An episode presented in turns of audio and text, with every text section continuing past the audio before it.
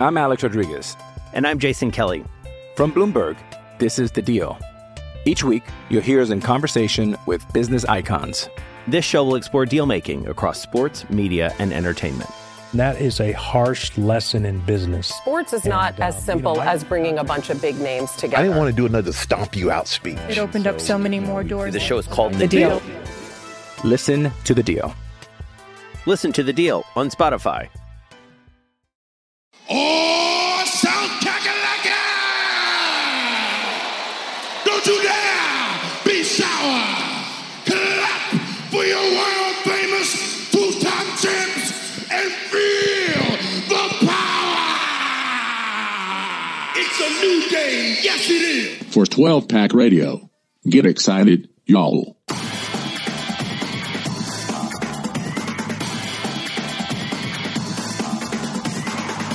Welcome back, everyone, to twelve-Pack Radio, your podcast source for Pac twelve football news, the home of the Beta Rank college football statistical model, and the home of Mister Max Meyer from William Hill for your gambling advice in the conference. Thank you for joining us. This is Brian Conger, and this is part three of our Pac twelve season win totals. If you haven't listened to our last two podcasts, please do so. We did the Pac twelve South in two spots, and those are up on our podcast feed, which you can join and subscribe on any podcast catcher, twelve Pac Radio, that's twelve-Pack Radio. And, of course, you can follow us on Twitter, at twelve-Pack Radio. A lot to talk about. We're going into the Pac twelve North this uh and it'll be interesting which direction we go. A lot to talk about here. And four guys on the podcast that know their stuff. And we are joined again by Hithloday from Addicted to Quack and the Quack twelve podcast. What's going on, Hithloday? Uh, not much. I'm excited to find out who the fourth person who knows what they're talking about is. I know. It'll be interesting. We're all going to draw lots, and uh, it's it's going to be a good old decimation. um, also joined by Mister Rob Bowen from Sharp College Football and uh, and Beta Rank. And by the way, Rob and I have been going back and forth doing these little vignettes on Periscope and Twitter um, that are kind of supplemental questions and answers to this podcast. So definitely follow us on Twitter there, because I think those have gone over really well. What's going on, Rob? Not much. Uh, to, like we we had an N F L draft to watch. That was kind of fun. it was it was sports. It was sports sort of on T V. It was funny. Like I, I am always a person that looks at the details. Anytime there's like a picture of somebody's house, I'm immediately looking at the decor and like what books that. Like, I was wondering if there's going to just be some really awkward books in the bookshelves that people forgot to remove. Uh, but lo and behold, that wasn't the case. But it was still really interesting. And uh, and speaking of the draft, Mister Max Meyer from William Hill, who I'm sure had a uh, did a pretty good job. Um, in terms of sweeping in some money there from the, the bets based on the draft. How are you, Max, and how did William Hill do on the prop bets? Well, I mean, I know that we got a record amount of uh, betting handle uh, from the N F L draft. I mean, we, we had uh, over two hundred props available for both Nevada and New Jersey. Uh, we had some big winners. Uh, I hit on one uh, long shot draft prop uh, from another book, which was awesome. And that made it a lot of fun. I had uh, I had Clyde Edwards-Helaire twenty to one first running back taken. Oh, twenty to one. Right on, man. That, that's that's great. Congratulations. Thank you. So that that was fun. Uh, yeah, I mean, the draft, I, I just think that the draft in general, is, um, it's it's a very profitable area if you are if you are a sports bettor, just because it's so information-based. And We, and if you uh, shop at multiple books, you can definitely um, get good. You can get like best of the numbers. You can um, maybe one book is offering plus money on one outcome, and the other is offering plus money on the uh, opposite outcome. And yeah, I, I think I think the, the draft for both N F L and N B A, that's probably the easiest chances that bettors have at making a profit. And we'll get into some of the players that were drafted. Let, we'll do that probably next week. But because uh, we want to get into these season win totals, because there is just a lot to cover, and we really want to take a deep dive into each team. And with that said, before we do get into that, well, the one thing I want to highlight that we haven't mentioned yet is J T Daniels entering the transfer portal. Now, he hasn't officially transferred to a team, but entering the portal is, uh, you know, like the first step of that. And Hithloday, let's give you the question here first. What did you think about Daniels as a talent, and what were your impressions of him, you know, stepping his toe into the portal and kind of seeing um, if, if he's going to be taken up by, and I would assume by a lot of programs that are that had their eye on him after Slovis ended up really taking the helm of that program? Uh, well, it's I'm sure there are a lot of programs that are salivating over a five-star quarterback, especially, you know, on the West Coast, where I believe it's eight of the uh, twelve uh, conference teams are are replacing their quarterback um, in twenty twenty. So who knows? Uh, you know, that that may wind up, you know, really upending uh, what we think about certain teams. Um, I didn't really get a whole ton of eyes on J T Daniels uh, because he didn't play in twenty nineteen, and in twenty eighteen. Uh, uh, Oregon didn't play U S C, so there wasn't really any call for me to do film study on the guy. Um, I, from what I did uh, see of him, however, I, I will say, you know, the idea that like Slovis and Daniels are interchangeable and they're, you know, uh, is really wrong. Like J T Daniels' game is very different from Slovis's. Uh, uh, Slovis is much more like deliberate, uh, short passing, um, almost like West Coast offense uh, is sort of his natural game. Um, and J T Daniels is like, you know, as our friends of Rain at Troy's, you know, say it's YOLO ball for that guy.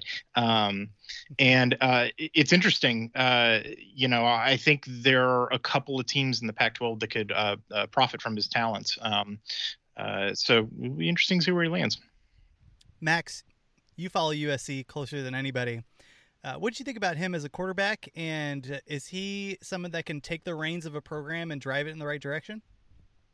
Well, I, admittedly, like I, I kind of feel bad for Daniels just because his freshman year, like he still had T. Martin as offensive coordinator, and the offensive line that was protecting him really did a poor job for a lot of it. I mean, granted, um, I mean, he still, his decision making uh, left something to be desired, but you can also, uh, a lot of freshman quarterbacks are like that. Granted, I mean, the, the two Uh, quarterbacks that were ranked ahead of him in his class are, are Trevor Lawrence and Justin Fields. So I guess maybe uh, people were expecting to see more early on, just given that Lawrence uh, emerged like as uh, immediately as a true freshman when after he replaced Kelly Bryant, um, and then Justin Fields as soon as he transferred uh, to Ohio State, he he's been uh, lights out too.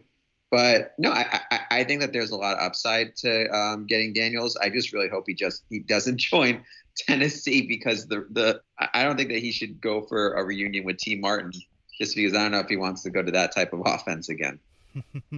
Well, let's move on. Want to keep going into these season win totals here. I don't want to start with Oregon, Hithloday. Let's leave Oregon for last. Let's save the best for last here. I want to open up with Washington, mm-hmm. because I think this is a perplexing team. Obviously, they lose their quarterback to the N F L draft. They lose some key pieces of their program, but um. Let's talk. Let's talk them first, and let's let's give this to Rob here. Rob, what was this Washington team last year? What do the numbers say about them, and uh, what does it project moving into the twenty twenty-one season? So Washington was. I mean, Washington was interesting last season. That they uh, they were real. They had a really big split. Um, so they graded out at number thirty-eight on offense and number ten on defense. Um, at the end of last year, their special teams really did improve. They were they finished out number sixteen in special teams there. Um, what's what's tough with this Washington team is that you look at like they're they're one oh three in returning production, but it's it's one twenty-seven on the offensive side of the ball. There's just nobody coming back. Um, you flip it around, they've got good production coming back for on the defensive side of the ball, um, and they've recruited fairly well. Um, uh, you know, at number seventeen overall on the two-year average that I use. Um, there's there's a lot to like on, on the defense. Beta Rank projects them to be, I believe, at number ten again.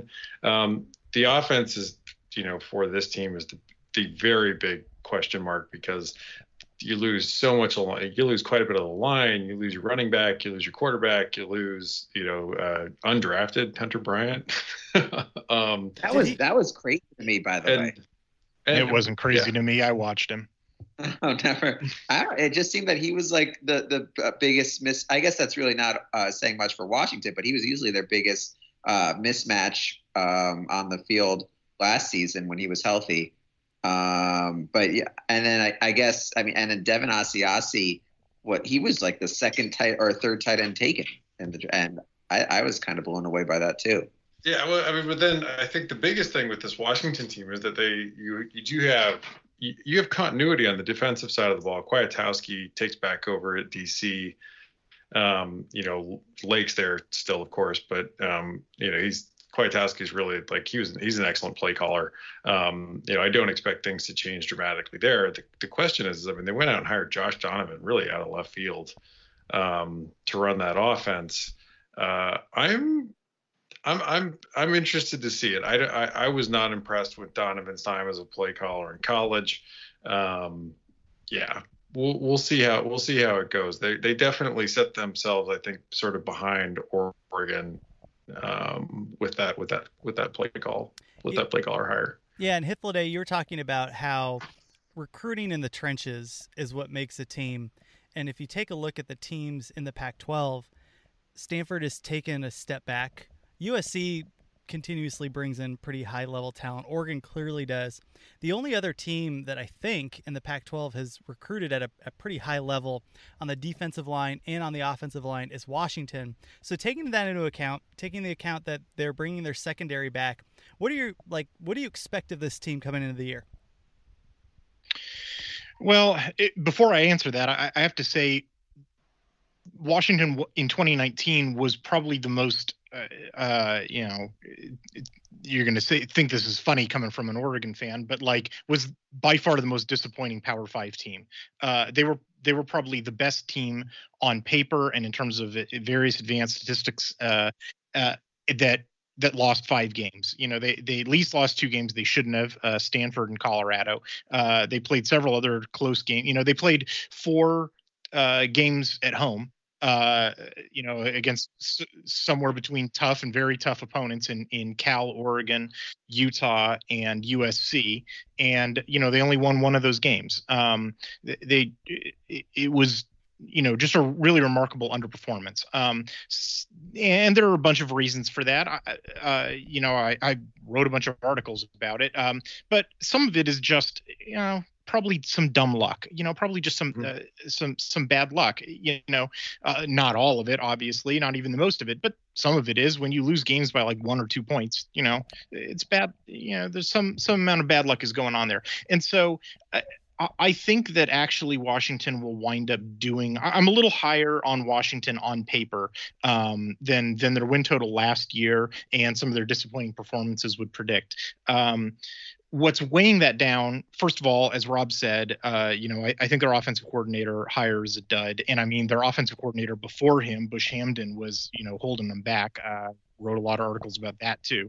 Um, it, and the other thing is their schedule gets much, much, much tougher. Um, in tw- you know, in twenty nineteen, they had all their tough games at home. In twenty twenty, because this is how Pac twelve scheduling works, all their tough games are on the road. Um, you know, all, all of those games that I mentioned, they got to play. You know, they got to play at Oregon, they got to play at U S C, they got to play uh, at Utah, et cetera. Uh, they got to play at Cal. Um, Washington's a funny team to look at because I think they could simultaneously, simply by regression to the mean or regression to their talent level, um, be a, a better team uh, and yet still wind up with kind of the same record because they're facing a much more uphill battle. Yeah, I hear you. And if we're taking a look at the defensive side of the ball, I mean, I think that's shored up. They have blue chips all across the secondary. They continue to recruit well on the secondary. They have enough in the trenches. They do lose two of their starting linebackers and a starting defensive end, but Levi uh, Awuzarike returns. They have uh, just some really solid, intriguing pe- uh, people behind him. It's the offense that is just, that's the biggest question mark. Josh Donovan, new quarterback, they lose Salvan Ahmed, their offensive line is uh, departing, and it could be, I mean, and I think, Max, this is why when you take a look at Washington, a team that has recruited at a blue chip level, a team that has a, I would argue, a blue chip defensive coordinator slash coach now-ish, um, the, the Jer- so Jersey gives Washington's season win total, it's set at eight, and Vegas has it at eight and a half. And when you take a look at a Washington team, you go, oh, that, that seems low. But looking at the missing pieces on offense and their schedule, how does uh, how, how are your feelings about those numbers? Do you think they're about fair? And then we'll break down the schedule from there. Yeah, I, I would say that eight, eight and a half seems fair. I mean, just based off of my uh, power ratings uh, for the and for Washington's conference or for the entire Pac twelve conference, and then uh parlaying that into Washington's schedule, I have Washington at five point nine five Pac twelve wins and three point oh five Pac twelve losses. I really think that that Michigan game to start the season, that's that's probably gonna sw- I would say, like, of all the game, like if Washington loses that Michigan game, I think that that's going to be very hard for them uh, to uh, go over that total. Just because, I mean, they're, they those road games of Oregon, Utah, Cal, and U S C, you have to think that that's at least – well, th- that's definitely two games where Washington is at least a touchdown underdog uh, with Oregon and U S C. And then Cal and Utah, those are uh, – Washington is either going to be like pick 'em, maybe like a one-point favorite, maybe like a one- or two-point underdog in those games. And so it's it's a, definitely a tough road schedule. And they have the early bye, too, after the first three non-conference teams. And then so it's just a grind through the Pac twelve on the road against, like you mentioned, some of the best teams. Let's break down the three non-conference uh, games here. Like you mentioned, they have Michigan. Uh, I'm assuming that's on a neutral. I have that on a neutral, or is it in Seattle? No, that's, no, that's, uh, that's at Kwiatkowski Stadium. Oh, yep. Nice. Right on. Okay. Balls of the wall. Right on. Good job, Jimmy Lake and uh, Peterson. Um, after that, they have Sacramento State and Utah State at home. Like you mentioned, Max, that Michigan game's going to really, I think, determine what that number finally is at the end of the season in terms of their win total. Rob, what does Beta Rank have this uh, have that game at? Beta Rank's got Washington as a very slight favorite in that game um, with the home field. It's got them with a fifty-five percent win probability and about almost to one point eight three on the on the spread. Um, it's, I mean, Michigan loses a lot too. I mean, these are they, neither of these teams projects in the top ten. Um, I'm interested to see this because this will be Michigan with the second year with Josh Gattis calling plays, and, and that offense may have evolved a little bit. I'm interested to see where that is. But Washington should, with the home field, they're, they're, they should be a very slight favorite in this game. Hithloday, do you have them winning that game? I, I have it as a coin flip. I you know, I, I I have no real insight because Rob's right. You know, we can, you know, po- poke fun at Washington for losing a lot, but there, if there's one team that loses more, it's Michigan. I yeah. I really have no I really have no idea who they're even going to field. Rob, one question on Utah State here with Jordan Love going to the N F L and maybe a team jumping up and grabbing him a little higher than than anticipated. Max, I think you had a tweet. Uh, what, what did you say about Jordan Love? Oh, that the Packers got the Mountain West Conference version of Brett Hundley. Yeah, nice. I thought that was a good one. Um, how does that Utah State team? Brett Hundley was a lot better than Jordan Love oh my God. In his last year. um, what, what does uh, Beta Rank have that Utah State team at? Uh, so they, they come in at ninety-two. They stunk last year. Ah. Um, you know, Jordan Love and that offense stunk last year. Um, So it's they come in at uh, they're a twenty-one point favorite. They've got a ninety-six percent win probability at home with that game. Like that's that's a game Washington should win pretty handily. Um, there, Gary Anderson's going to have to to have to figure figure out the defense for Utah State to start getting better. Yeah, Washington's out of conference is real. It's like a coin flip for Michigan and then sim through the bye to the Ducks game. It's Yeah, yeah, that's true. Unless you want your fullback to get the Heisman, which I always try to do in N C A A fourteen. Um, mm-hmm. Moving on, we have uh, October third at Oregon. Here are the next three games for Washington. At Oregon, Oregon State at home, and at Utah. I think they lose that Oregon game. I'm not as high as I think you guys are on at, at Utah as a, as a team in general. I understand that going to the mountains and playing them at altitude is a problem, but I actually have them coming out two and one in that that three slate game uh, schedule here. But let's go with you, Hithloday. Any any thoughts, any anything about these teams jump out in those three games? Um, I, I have them losing to Utah, but uh, as we were talking about the last time we recorded, you know, Utah is losing a ton, um, you know, uh, as well. You know, it, it's going to be interesting to watch, you know, U W's all new offense versus Utah's all new defense. It's kind of difficult to predict how that will uh, go down. I, I just have Utah winning on home field advantage. Max, what, where uh, where do you got Utah in those power rankings compared to Oregon and I'm sorry, Oregon compared to Washington, and uh, any thoughts on that game on the road at at Autzen? Yeah, so oh and oh and Autzen. So I have Washington four points higher than Utah in my power rating. So I have the Utah game as as essentially a pick 'em, um, and then at Oregon, I have Oregon six points higher than Washington. So I think that this one, it, it'll be close. Like Yeah, it, it'll be close to double digits for that game. Um, I just, the, I guess for me with Oregon and Utah, I just trust their coaching staffs a lot more, and especially because with Washington, it's it's a young offense going into these um, ravenous atmospheres. I mean, Autzen, this will be a lot of, uh, I mean, the, some of the young Huskies like first games in, in a road atmosphere, and then Utah, like that's also a really tough place to play at, and I'll and I'll take Kyle Whittingham uh, any day over uh, Jimmy Lake and, and over uh, Josh Don- uh, Donovan. So yeah, I, I would. Uh, yeah. Uh, I mean, like if if I had to pick right now, I'd say I'd lose to both Oregon and Utah.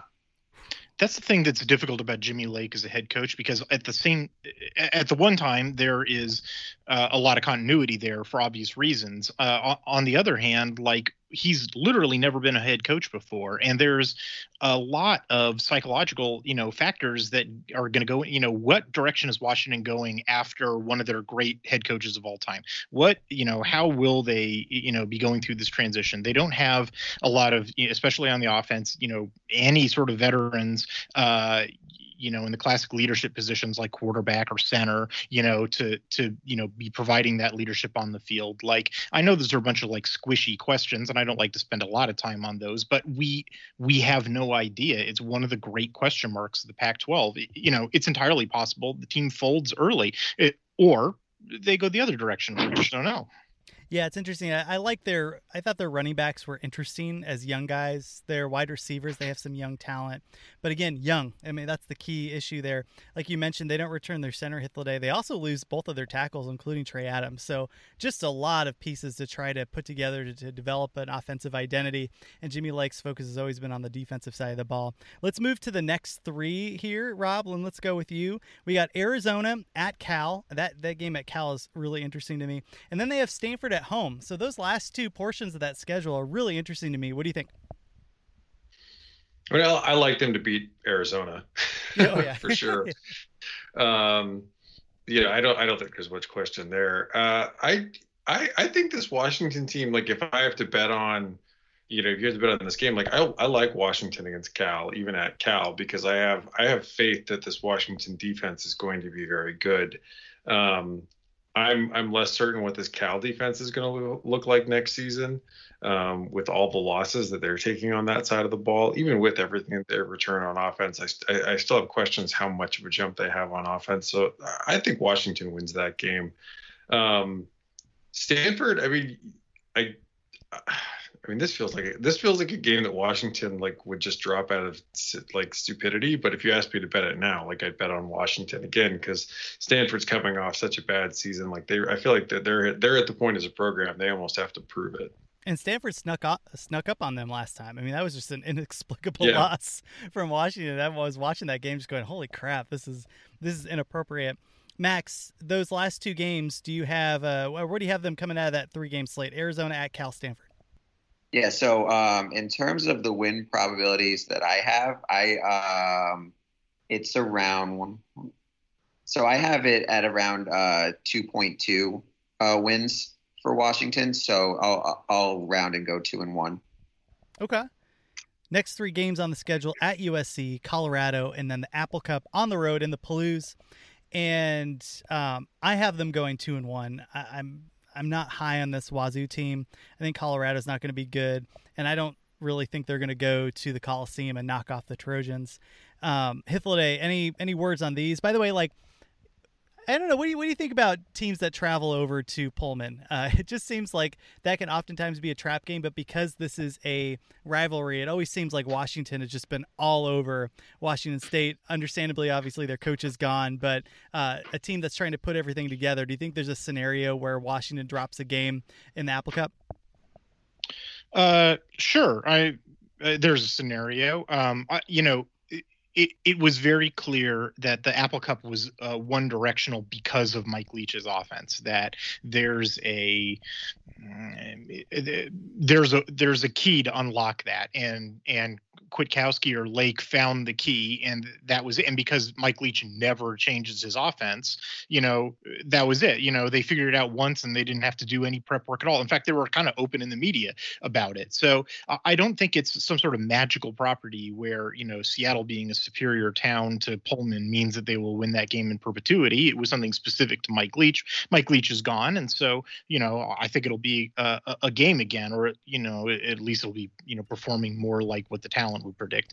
Uh, and Washington State, you know, we'll get to them in a little bit, uh, I assume, but the, because they are in the North still, right? Um, that's probably the biggest question mark, you know, team in the Pac twelve, you know, going from a very iconic uh, uh, offensive system to a different uh, uh, offensive system in which, you know, some pretty different things are required of, in particular, their offensive line, um, you know, and who knows uh, how it's going to go. I, I, you know, the, almost the entire coaching staff is is replaced, like down to the like the, the people who get coffee.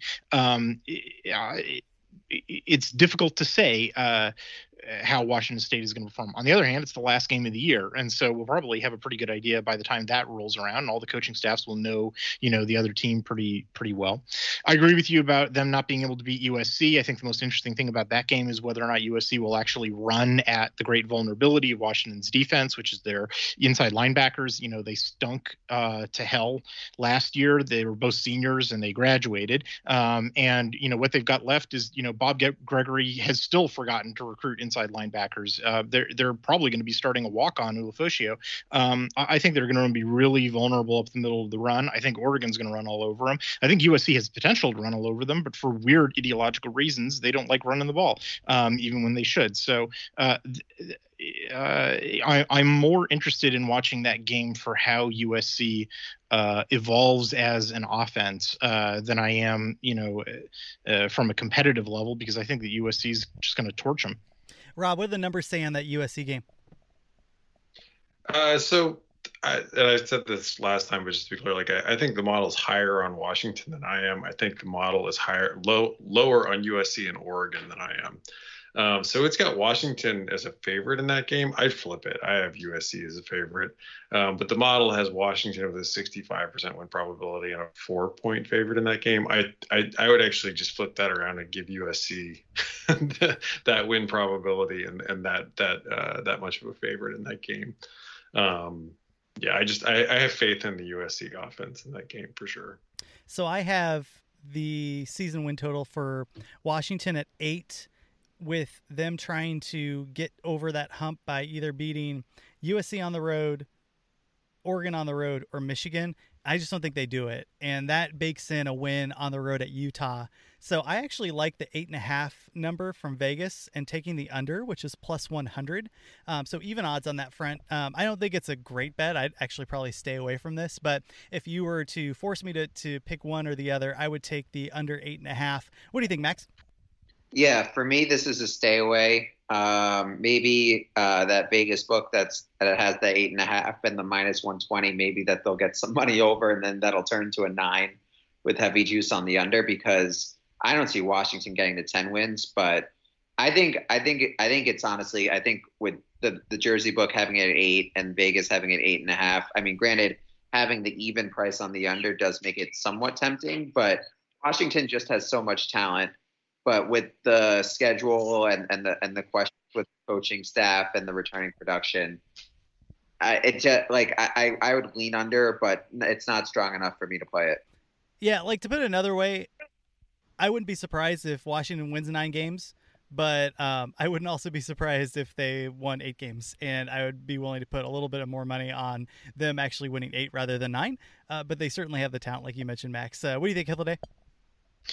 I think eight sounds just about right, simply because, you know, as I look at it, they're playing about five losable games, and it's hard for me to see them, you know, you know, losing eighty percent of their losable games. That doesn't just doesn't feel quite right for them. On the other hand, you know, I think we really need to reckon with the possibility this offense might be god awful. Like, they are returning practically nobody. Uh, the, you know, the the. And, and they don't have much of an offensive coordinator. They don't have an offensive mind as their head coach. Um, you know, it, it, I'm not saying it's definitely going to happen, but there's a very plausible scenario in which this is, you know, bottom three offense in the Pac twelve. And, and then it kind of doesn't matter how good your defense is. Like, you know, you, you can't win every game ten to seven. Yeah. And that defense, to be fair, I think is going to be nasty. Um, but it still leads it to, I think that puts a cap, if the offense isn't as good, uh, puts a cap on what Washington can do. Final word, Rob, what do you think about the season win total with Washington? No, I mean, I think Hithloday right. Like, as soon as they made the hire, my immediate thought was like, ooh, is is Washington trying to be Michigan State? Um, just a all all all defense, no offense team. Like, that's uh, they're they, the eight's eight's just right on the nose for them. Like, I I think they have a couple of toss up, you know, games that are in the range of like you could see them winning, you know, see them losing. So eight feels right. All right, let's move to the eastern part of the state, and let's do it right after this. I'm Alex Rodriguez. And I'm Jason Kelly. From Bloomberg, this is The Deal.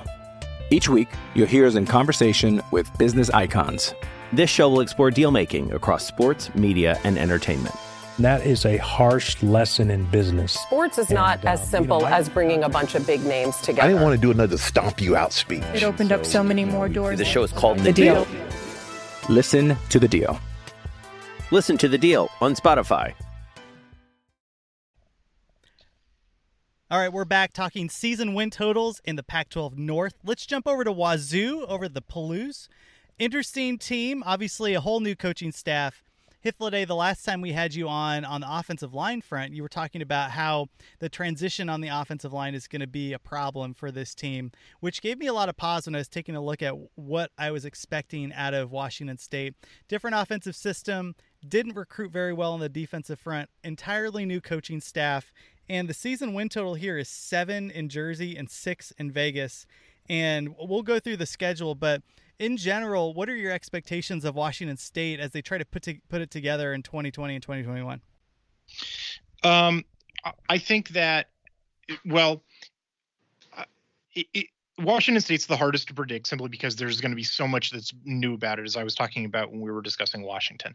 Um, I think that their defense is going to continue to be just god-awful. Um, they they just don't have the talent for it, and uh, they they almost certainly do not have uh, some sort of, you know, transformational player like Hercules Mataafa or, you know, defensive genius like uh, Alex Grinch um, to to get some amazing performance out of, uh, uh, you know, otherwise like just not talented players. I mean, I, I, I don't want to bag on kids too much, but I was watching these guys a lot in film study, and it's like, you know, I've seen more talented high school teams on defense. So the way that Washington State will have, the reason why people see a lot of similarities between how, you know, the Washington State before and after Mike Leach's departure is that they're going to have to win the game by, you know, just overpowering them on offense. And it's possible the run and shoot does that. I mean, a lot of standing N C double A records were set by in uh, by run and shoot teams.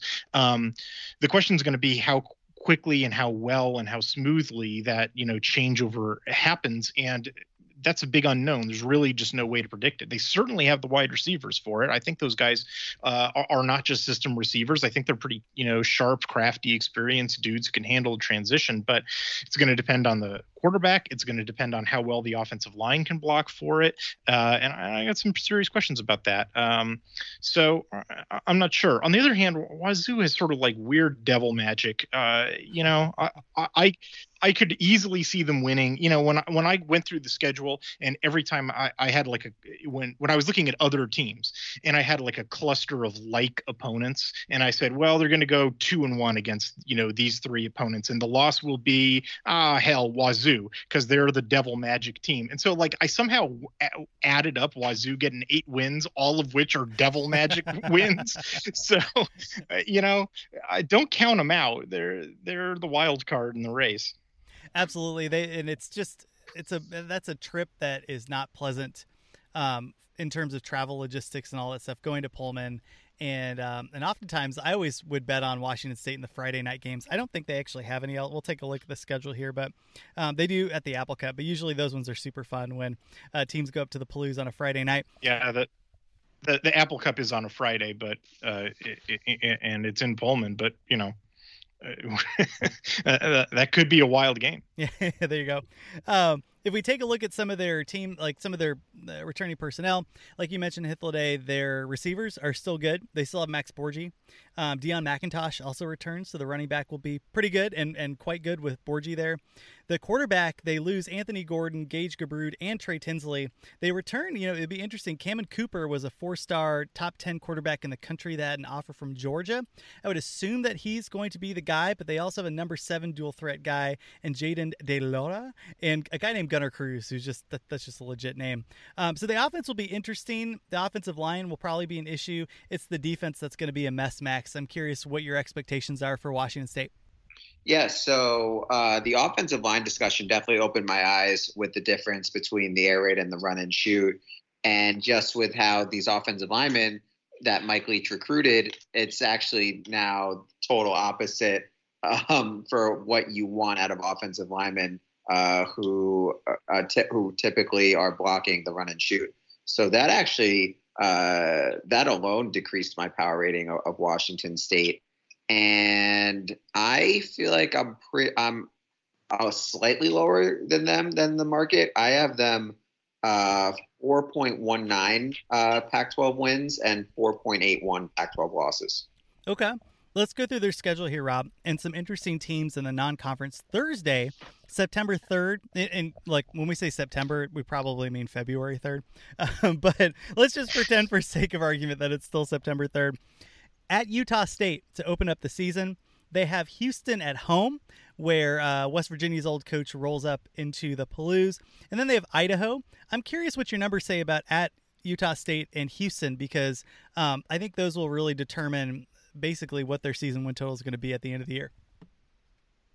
So Beta Rank just got them projected at fifty-three.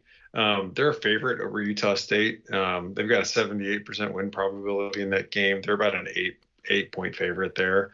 Um, they're a dog at home to Houston. Houston, um, despite the the quarterback, you know, King deciding to, to jam out, um, Holgerson, you know, did manage to get some other guys to, to sit out last year. And, and the roster sets up fairly well for Houston. They've recruited pretty well for a group of five. Um, they, they're, they're a one, one point eight three point favorite uh, on the road there. Um, that's, it's, You, I do expect, I do expect them to beat Utah State. Um, that Houston game feels like, you know, a, a real toss up there up in Pullman uh, for them as as to where the offense is. You and I, Bryant, saw um, in Houston, like Houston's got some, Houston's got some talent for a group of five team. Like I, I think that their defensive line and. Uh, you know, their their offense could cause problems because um, Holgerson, for all of his flaws, and all of his flaws, he's a, he's a, he's a sharp offensive mind and a good play caller. Well, for sure. And right after the first three games on the road at Oregon State, which I think that game's really interesting. Now Oregon State's going to suck this year, um, but. This is, I guess, I guess Idaho is basically a bye game, so maybe the team has the the time to pick itself up and put it together. But then they have Cal at home and Utah at home, and those last two games seem like a rough stretch. I'm actually really down on this team. I think they, they win one of two here and one of two in the non-conference. Maybe they win the game at, at Utah State, but either case, even if they win, they go two and one. That puts them behind the eight ball, Max. What do you think about those three games? Yeah, so um, at Oregon State, I have Washington State as around a six-point favorite in that game. I, I'm really, really down on the Beavers this year. And then uh, Cal, Cal and Utah, I have them both as slight uh, road favorites in in Pullman. Uh, I think Washington State probably, like, I would say just because of the, the Pullman factor, like, it, I think that they win at least one of those two games against Cal and Utah. Um, I'd, I'd probably lean that they, they, they beat Utah, lose to Cal, and beat Oregon State. And then with the first uh, three games, I would say they lose to Houston, they beat Utah State, and they beat Idaho. So I would say four and two, but three and three is also definitely a possibility. All right, Rob, four and four, three and two. What do you think? Yeah, I mean, I I, I have them beating Utah State. I, I think they. I think they probably lose to Houston, beat Oregon State. Um, I, I actually, I think they're going to, I think they could lose to Yeah, let's say they win, beat Cal and lose to Utah. Beat Cal. Get out of here. Get out of here beating Cal.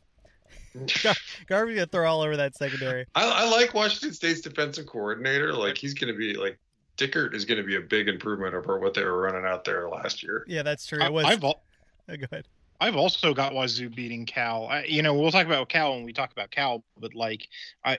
You know, I'm I'm not nearly as high on them as a lot of uh, it seems like preseason media, media production haters are. Um, you know, I, I think that game's fairly close. Wazoo's got it at home, and uh, you know, the fireball crazy magic, you know, is is enough. The unicorn blood is always flowing in the Palouse. Uh, next three game slate here at Stanford on the road. They have a bye after that. They have Arizona State at home, and then they're on the road at Colorado. Max, what do you have them doing in that three-game slate? Got it. Uh, yeah, so I have uh, Washington State as like a ten-point favorite at Boulder, which sounds crazy, but I'm just really, really down on the Buffaloes this year. Uh, so adding uh, up those win probabilities, I have it around uh, one point six five. Six and then one point three four losses. So, uh, uh, I guess I guess I'll go two and one. I'll round up. I'll go two and one in that stretch. Ooh. With loss to uh, loss to Stanford, wins over Arizona State and Colorado. Those two wins in the last three groups are piling up here. I think you have them at even right now. Going into the last three here at U C L A, and then Oregon at home, Washington at home. I have them going one and two. Um, and they might lose that U C L A game, although I don't think that's going to be the case. Um, what do you think, Hithloday? Uh, yeah, I, I've got them losing to Washington. I, I've got them uh, uh, beating U C L A because I think that U C L A is going to stink. And, and, and you know, uh, a team that I'm sure is bad versus a team that I'm not sure is bad. I'm going to go with the not sure. Um And then, uh, you know, we'll get to Oregon when we get to Oregon. But, like, I've got Oregon losing to Washington because what the hell? Yeah, I'm sorry, Oregon losing to Washington State because what the hell? Okay, okay. Well, you know, it's it's got to happen sometime. Um, here's li- Listen, here's the crazy thing about Washington State's schedule. Let me read off their – it's their home road splits. And it, and it depends on what you think about playing in Pullman. Here's their home conference slate. Oregon, Washington, Utah, Arizona State, Cal. Right, all the teams that everybody's high on or or or won their divisions last year.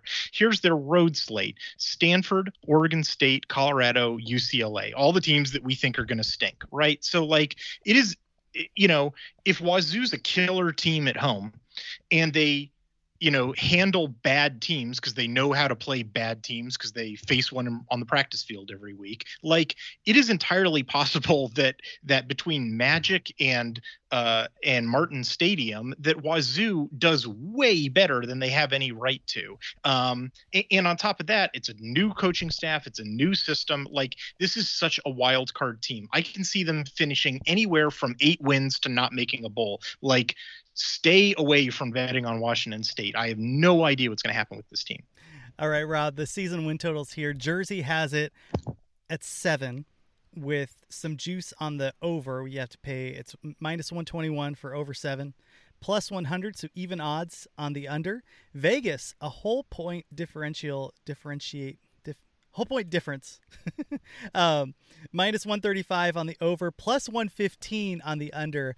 I'm I, I like the under, and I actually am going to bet this one. I am not a fan of this team. I think it's going to take some time for it to gel. I think all of this stuff that's going on and, and likely some reduced practices and stuff, I don't know.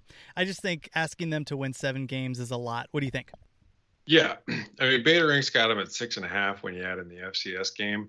Um, I think that's pretty rosy for them. Um, yeah, I, seven is, is a number unattainable for this Washington State team, I think, this season. And even odds, Max. I don't know. Are there any of those numbers that you like? Uh, for me, I, like if I if I had to play anything, it would be the under seven at even money in at the Jersey book. Um, but I think, like I, I would still have this as just because I guess with that even, like it it it it would be. I, like I, Washington State could win eight, but it's it seems at least just uh, looking at my uh, Pac twelve uh, projected record that it's more likely that they win uh, six games compared to eight games. So, but the, the problem, I guess the problem with Washington State is what Hithloday was saying, like, they're just such a question mark. Like, it, it's really hard to predict how they're going to fare with the new coaching staff and and new quarterback. And I, I think that Washington State could definitely struggle early, which is why I think that uh, the, the Houston game going up to Pullman, like, that could definitely be a tricky one for them. But yeah, it's, and, and then also the the other thing is that, I mean, I'm, I feel like I'm, I'm high on Cal and Stanford, and I have Oregon as, as a, as a clear contender, uh, not well as a Pac twelve favorite, and then a contender also to potentially make a college football playoff. Uh, Washington is, has a lot of talent. So I feel like besides Oregon State, who I'm really down on, there also has to be another team Uh, that finishes at around five hundred or maybe five and seven. And I feel like Washington State would be the best bet of, the, of that bunch. All right. Final say, Hithloday, you got those two numbers. Anything that you like? Uh, I'll take a prop bet on Nick Rolovich winning Pac twelve Coach of the Year uh, for for reasons that no one comprehends. Okay. All right. We'll remember that as we, uh, we go into that season here. Um, next one, let, let's talk Oregon. Max, you mentioned Oregon being a uh, contender for the Pac twelve playoff and certainly contender in the Pac twelve. And uh, Vegas and Jersey agree with you. Nine and a half is the season win total, which is pretty high. Now, um, when you take a look here, a little bit of a discrepancy. Jersey, you get plus one ten for taking the over. And Vegas, you get uh, you have to pay. It's minus one thirty for taking the over. And the under is one ten. Uh What Hithloday will have a lot of thoughts on this Oregon uh, team, but Max, let, let's hear your impressions of them. They have to replace their quarterback. We've talked about the offensive line being replaced. Um, they do return a lot of intriguing pieces. The defense is going to be nasty. What are your general thoughts, and where, what do you expect of this team in this coming year? Yeah, so I think Oregon, their defense, I think that that's the best unit of any any unit in the Pac twelve. Um, I really like their coaching staff. Uh, they have one of the best players in all of college football at left tackle in, in Sewell. Uh, I, I, I like their skill position players. Uh, quarterback is, is a question mark, but I just think with having Joe Moorhead, and even though there there might be uh, a bit of an adjustment period going from Arroyo to Moorhead, um, I, I, I'm just much higher on Moorhead as, as a play caller than I am on Arroyo. So I just think there's a lot to like with Oregon, and I have them power rated as the top Pac twelve team, uh, two points over U S C on a neutral. Hithloday, I think we all agree that Oregon's going to be the favorite to win the Pac twelve title. Do you think that they are a team that can compete for the college football playoff? I guess I'll put it this way. I, I have penciled in a loss to Ohio State, like if for no other reason than to just emotionally prepare myself for it. And it, as soon as you, as soon as you put that down, then they have to go undefeated in the conference slate. You know, they have to go, you know, not just nine and oh, they have to go ten and oh, uh, including the, the conference game. And it's never happened in the Pac twelve. Like, you know, the, the closest anybody's come was Oregon back in twenty ten when they when they swept the, you know, when they went undefeated, but there wasn't a conference title game back then. Um, I, I, I just don't. I think they're close, but they're not quite good enough to go ten and oh in conference play. Um, you know, I, I'm not sure where the loss is going to come. I said earlier that, you know, what the hell, Wazoo in Pullman, because that's the only game that the Cougs ever get up for. I don't know why. Um, but, you know, it could be any one of these. You know, every one of the road games is a trap, right? They got to play at Cal. They got to play at Wazoo. They got to play in the desert, which, Jesus Christ, just kill me now. Um, you know, who knows? The the Beavs could trip them up in the Civil War. Like, who knows? Um, I, I just I can't quite see them. Uh, you know, finishing undefeated in the Pac twelve, and, and there's never been a two-loss team that's made the playoffs. So I, I guess I would I would have to cage, uh, you know, hedge my bets and say probably not. On the other hand, covering nine and a half, yeah, uh, you know, I, I think the second loss will be a surprise, but I, I can't see him losing three. Yeah, I think, think that was the point that I was, as you were talking, I'm like, ah, uh, okay, I, I see, I, I can see that being the case, where the nine and a half is certainly attainable. But uh, but and still possibly doing doing better than ten, but um, it being a real stretch to get there. But still, this team has a tremendous amount of talent. The biggest issue I, I would say the biggest question mark, not the biggest issue, is quarterback. I think a lot of people that, you know, nominally watch the Pac twelve will say, well, Justin Herbert, first round draft pick, is uh, is not there anymore. What are they going to do? On my my response to that is they have three top ten quarterbacks in, in uh, consecutive classes that can fill in that role, including another one in, uh, in this year in Robbie Ashford. I, I'm sure he's not going to be the starting quarterback, but there's talent um, in the wings there, and it's all over the place. The running back, I mean, they return C J Verdell. They return almost all of their wide receiving core. Uh, and then, of course, the offensive line is the biggest questions. Before I throw it to Rob, can you just highlight the quarterback situation and the offensive line situation and how you think those will play out and, and pushing them towards like a nine and a half, ten type of a season? Well, we did an entire podcast about the offensive line. To quickly recap it, uh, I think they've recruited offensive line better than anybody in the Pac twelve. I think they develop offensive linemen better than anybody in the Pac twelve.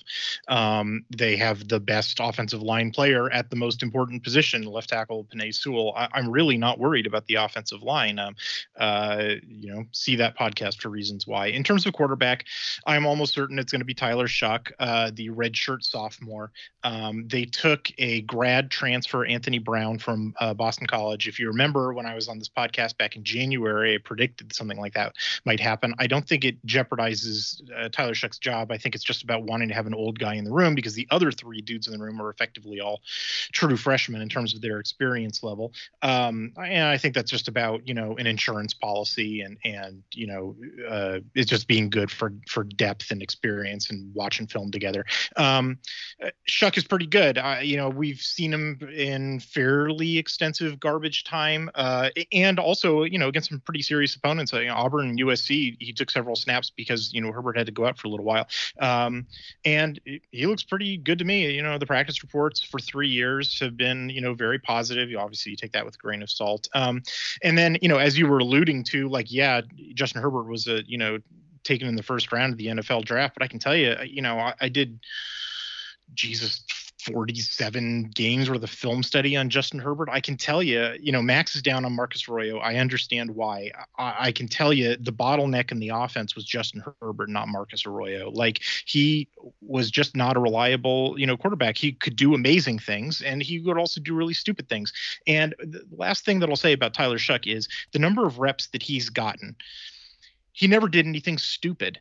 Uh, and Justin Herbert, if he got the same number of reps, definitely would have done multiple stupid things. And so if if if all he does is improve on Justin Herbert's dumb stuff rate, uh, Oregon's going to be just fine in the position. Justin Herbert is my spirit animal. Multiple dumb things with multiple decisions. I can appreciate that.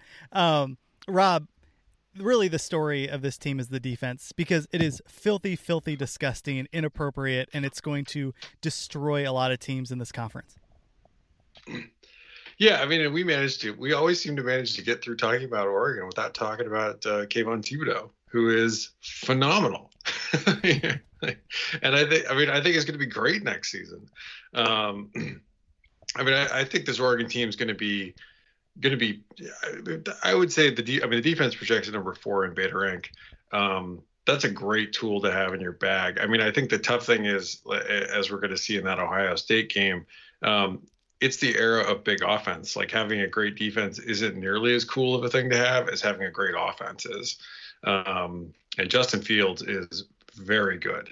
Uh, that I, I think that I think Oregon's going to take a shot in the mouth early on in that game, um, just because it's it's it's going to be early. Um, they're still going to be. There's, I think they're still going to be acclimating to what their new offensive system is. You know, breaking in a lot of new guys there. Um, But other beyond that, like, there's just not a lot of other games. You know, I don't think I have another game on their schedule where I wouldn't have them as the favorite. Now, I don't know that Oregon is going to be so good that they win every single time they have an off night.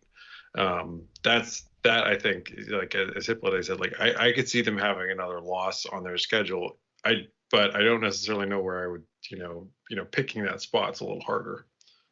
They return their entire secondary.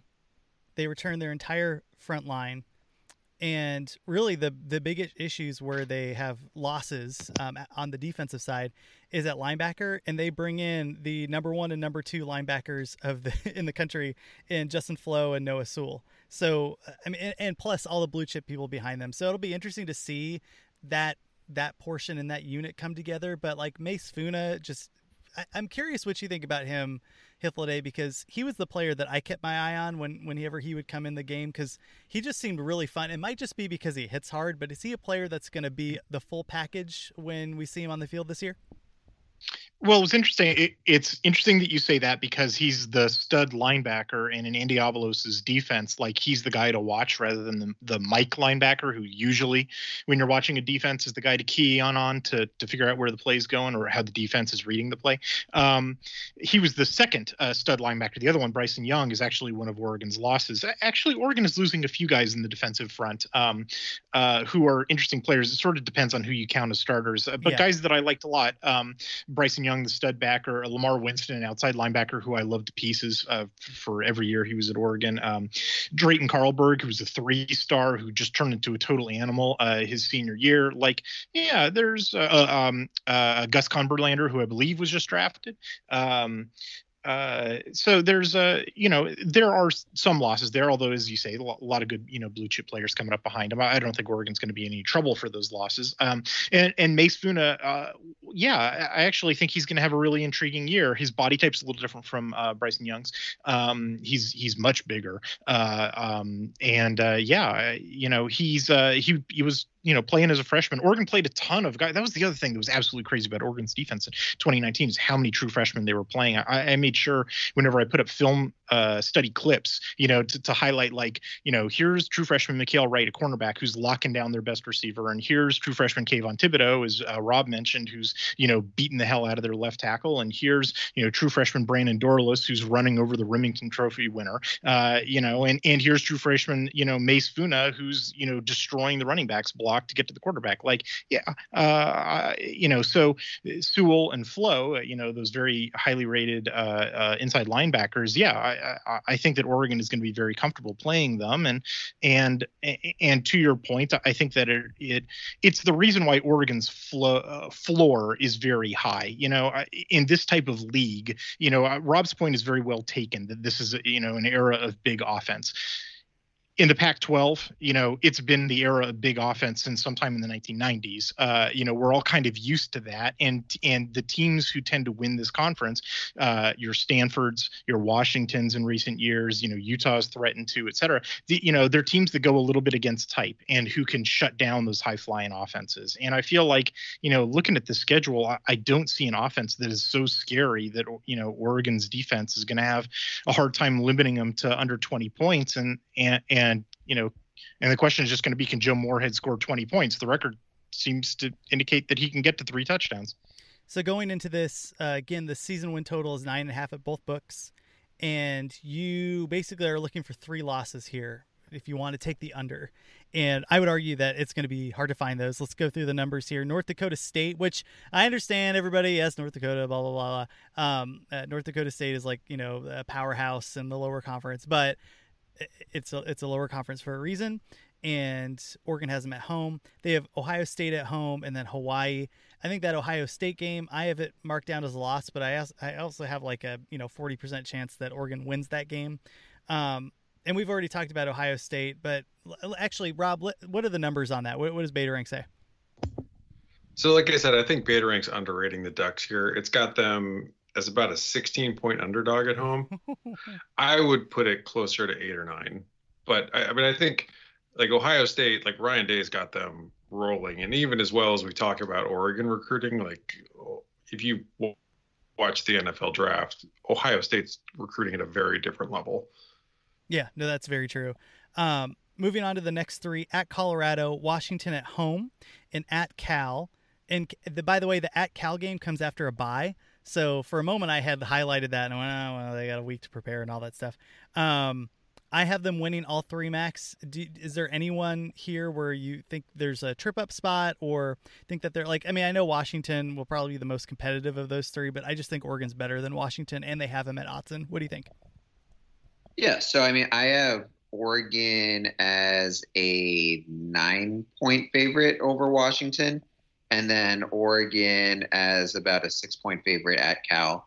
So, I mean, or- Oregon, for me, they're they're favored in every Pac twelve game. Uh, and obviously there are games uh, where where they're going to be like under a touchdown. Like I think the uh, U S C game, they won't be favored by a touchdown. Uh, and then Cal, I, so I have them just under a touchdown.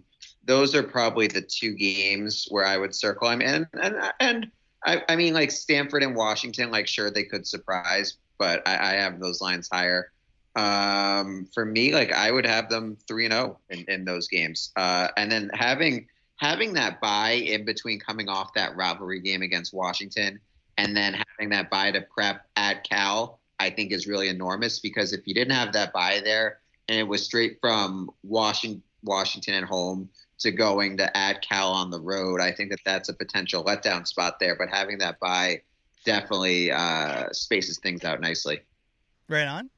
Moving on, the next three games here: Stanford at home, like you had mentioned, Max, at Arizona, and then U S C at home. Hithloday, um, any any uh, any game that you're particularly particularly concerned about?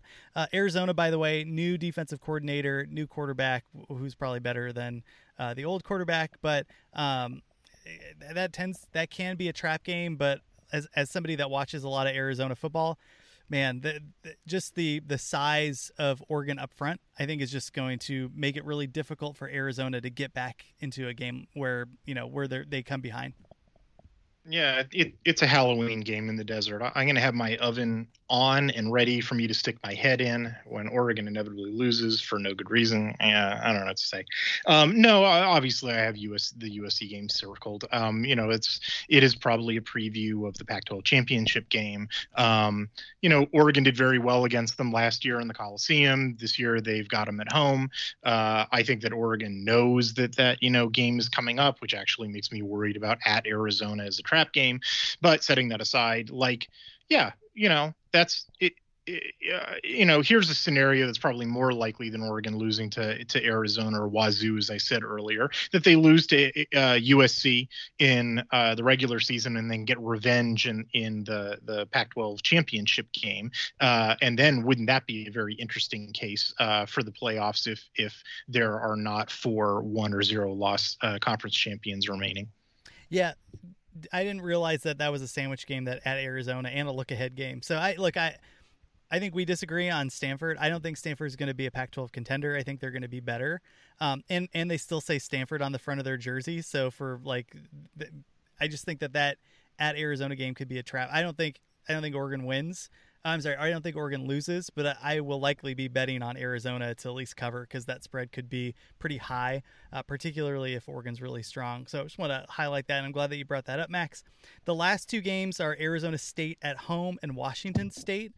And I'm curious what you what you're. Oh, oh no! Come on, you can't disrespect the Beavs that badly. Oh, did I miss them? Are are they in between that? I totally. No, they're the, the the Civil War. It's the last week of the year. Oh, I missed that. Is that uh, in Corvallis? It is. Okay, Max, uh, do you have do you have them slipping up in any of those three games? Uh, I have Oregon as a double-digit favorite in all three of those games. Nice. I don't. So I don't. But then again, I mean, Oregon was a sizable favorite uh, at Arizona State last season, and so I mean, you. I feel like that. I mean, any Pac twelve team can slip up in any game, except for any game against Colorado this year. Um, but but I just feel like with Oregon that like last year, I feel like with that Arizona State game that they, they learned their lesson, and that I, I think that they'll know more about like the grind of the week in, week out, and they can't really afford to have any of those slip up games against inferior competition. So yeah, I, I think that they win their last three games. And I think they do so pretty handily. All right, Rob, last word here on their season win total, nine and a half. Do you have the over or do you have the under? And and what does Beta Rank have on their total season win total?